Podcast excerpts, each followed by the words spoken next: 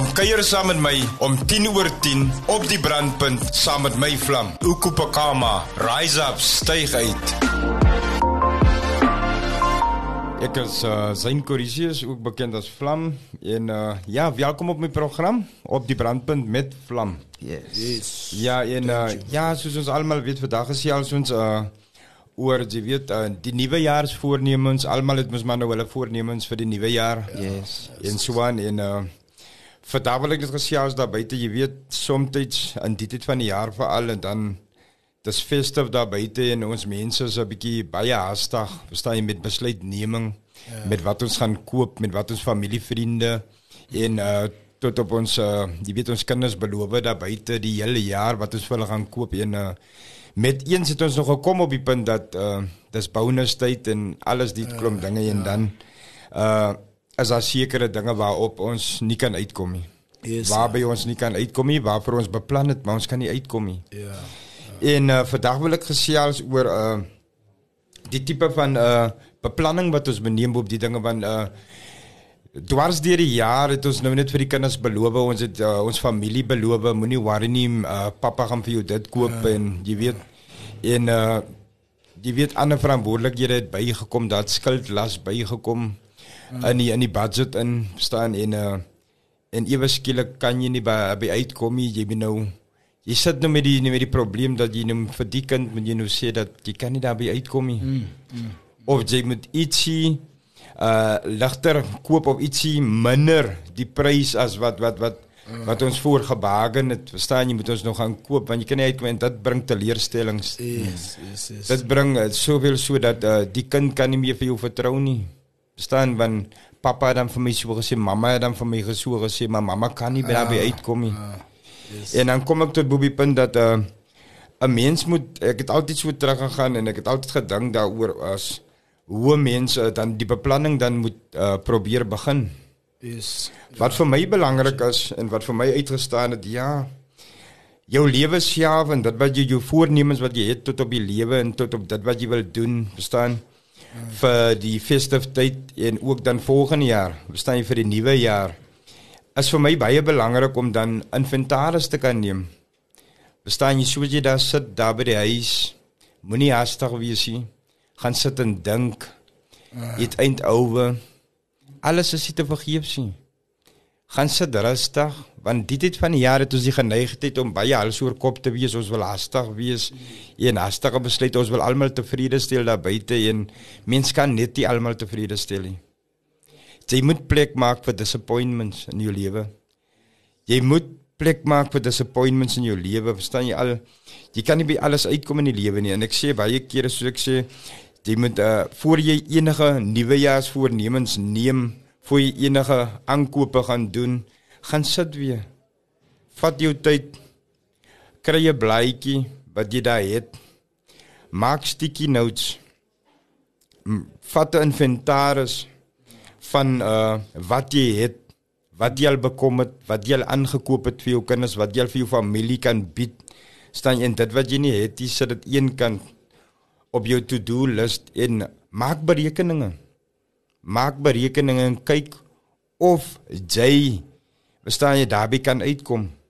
Of dit jou budget uh, in jou budget is. Verstaan jy om hulle ook uit te kan sort dan moet jy jy bepaal wat tekortkominge het jy begin met sticky notes dan onderskei jy die positiewe die negatiewe want ek sê baie kere uh uh jy jouself verstaan jy moet sien as 'n as 'n business ek sê baie kere in die lewe is uh jy is 'n business en jou kliënte verstaan jy is jou familie dis jou onmiddellike kliënte en jou onmiddellike onmiddellike kliënte is altyd die mense verstaan jy wat jy moet jy moet hulle verskaf van 'n diens. En as jy hulle moet verskaf van 'n diens, dan meen dit jy as persoon, jy as ma, jy as pa, jy as broer, jy as suster en jy as ouma staan is belangrik in die lewe dat uh jy met die produk het wat hulle soek.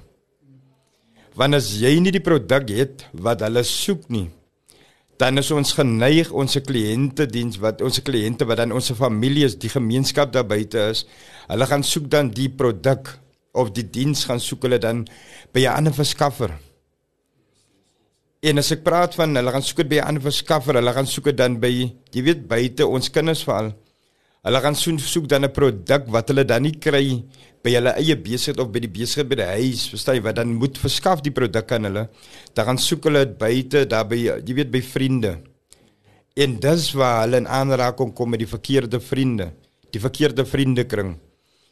En dis waar ons kinders geneig is staan om uh die te kan doen. Verstaan jy? Dis waar ons se kinders geneig is veral in 'n tyd soos die waar hulle betrokke raak met dwelms. Dis waar hulle betrokke raak met drankmisbruik. Dis waar ons se kinders betrokke raak, jy weet, dinge wat hulle nie gesien het, verstaan jy, by die huis nie. Verstaan jy, begin hulle te eksperimenteer buitekant. Verstaan jy, want die produk wat hulle gesoek het is dan nie daar waar hulle dit gewoonlik gekry het nie.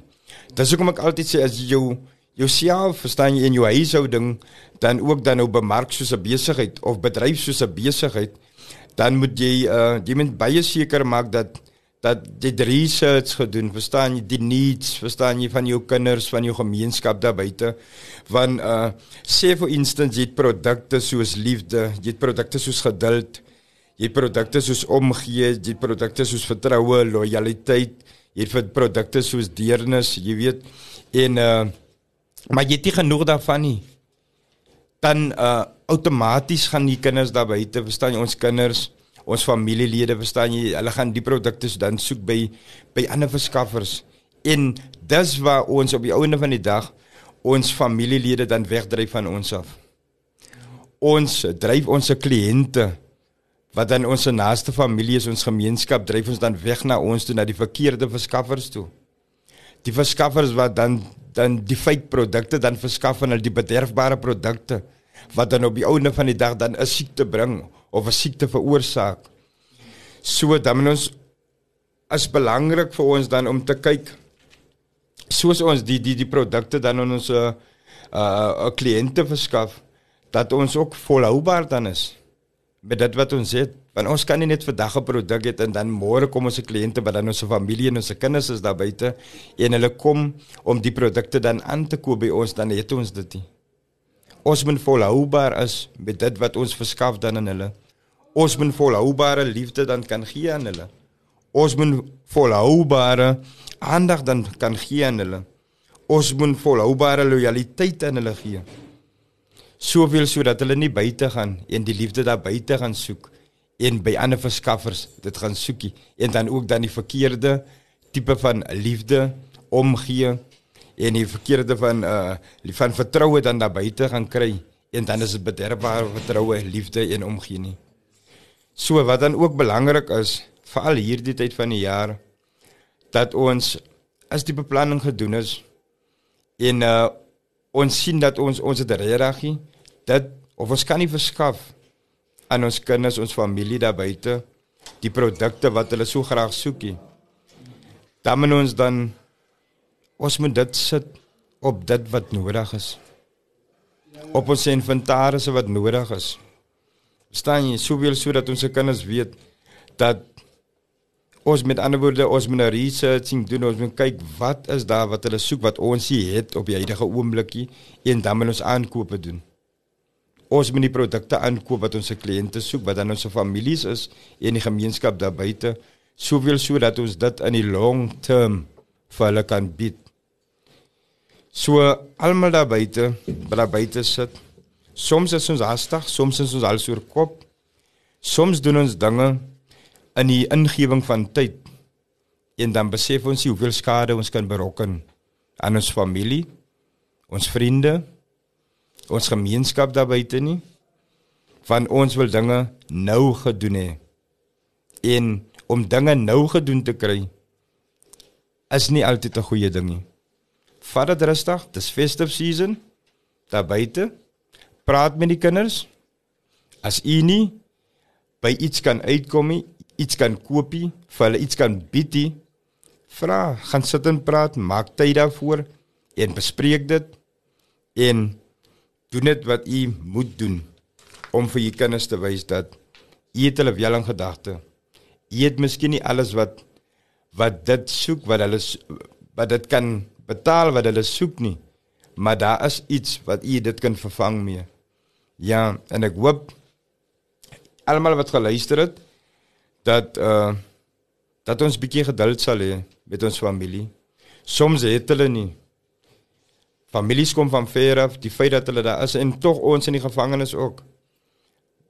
Daar is families wat hele jaar, jy weet, hulle het uitgestaan, al die beste gedoen van wat hulle het met die bietjie wat hulle vir die hele jaar gewerk het, kan hulle miskien nie by ons uitkom nie. Hulle kan miskien nie dit vir ons koop wat ons soek nie. Maar die feit dat hulle daar is, as hulle liefde hulle omgee, dis genoeg. Vir julle daar buite om jals mekaar, al het ons nie geld nie, al is daar nie wat ons kan bied nie, die feit dat ons by mekaar as 'n familie is, embrace each other. Want dis wat ons nodig het.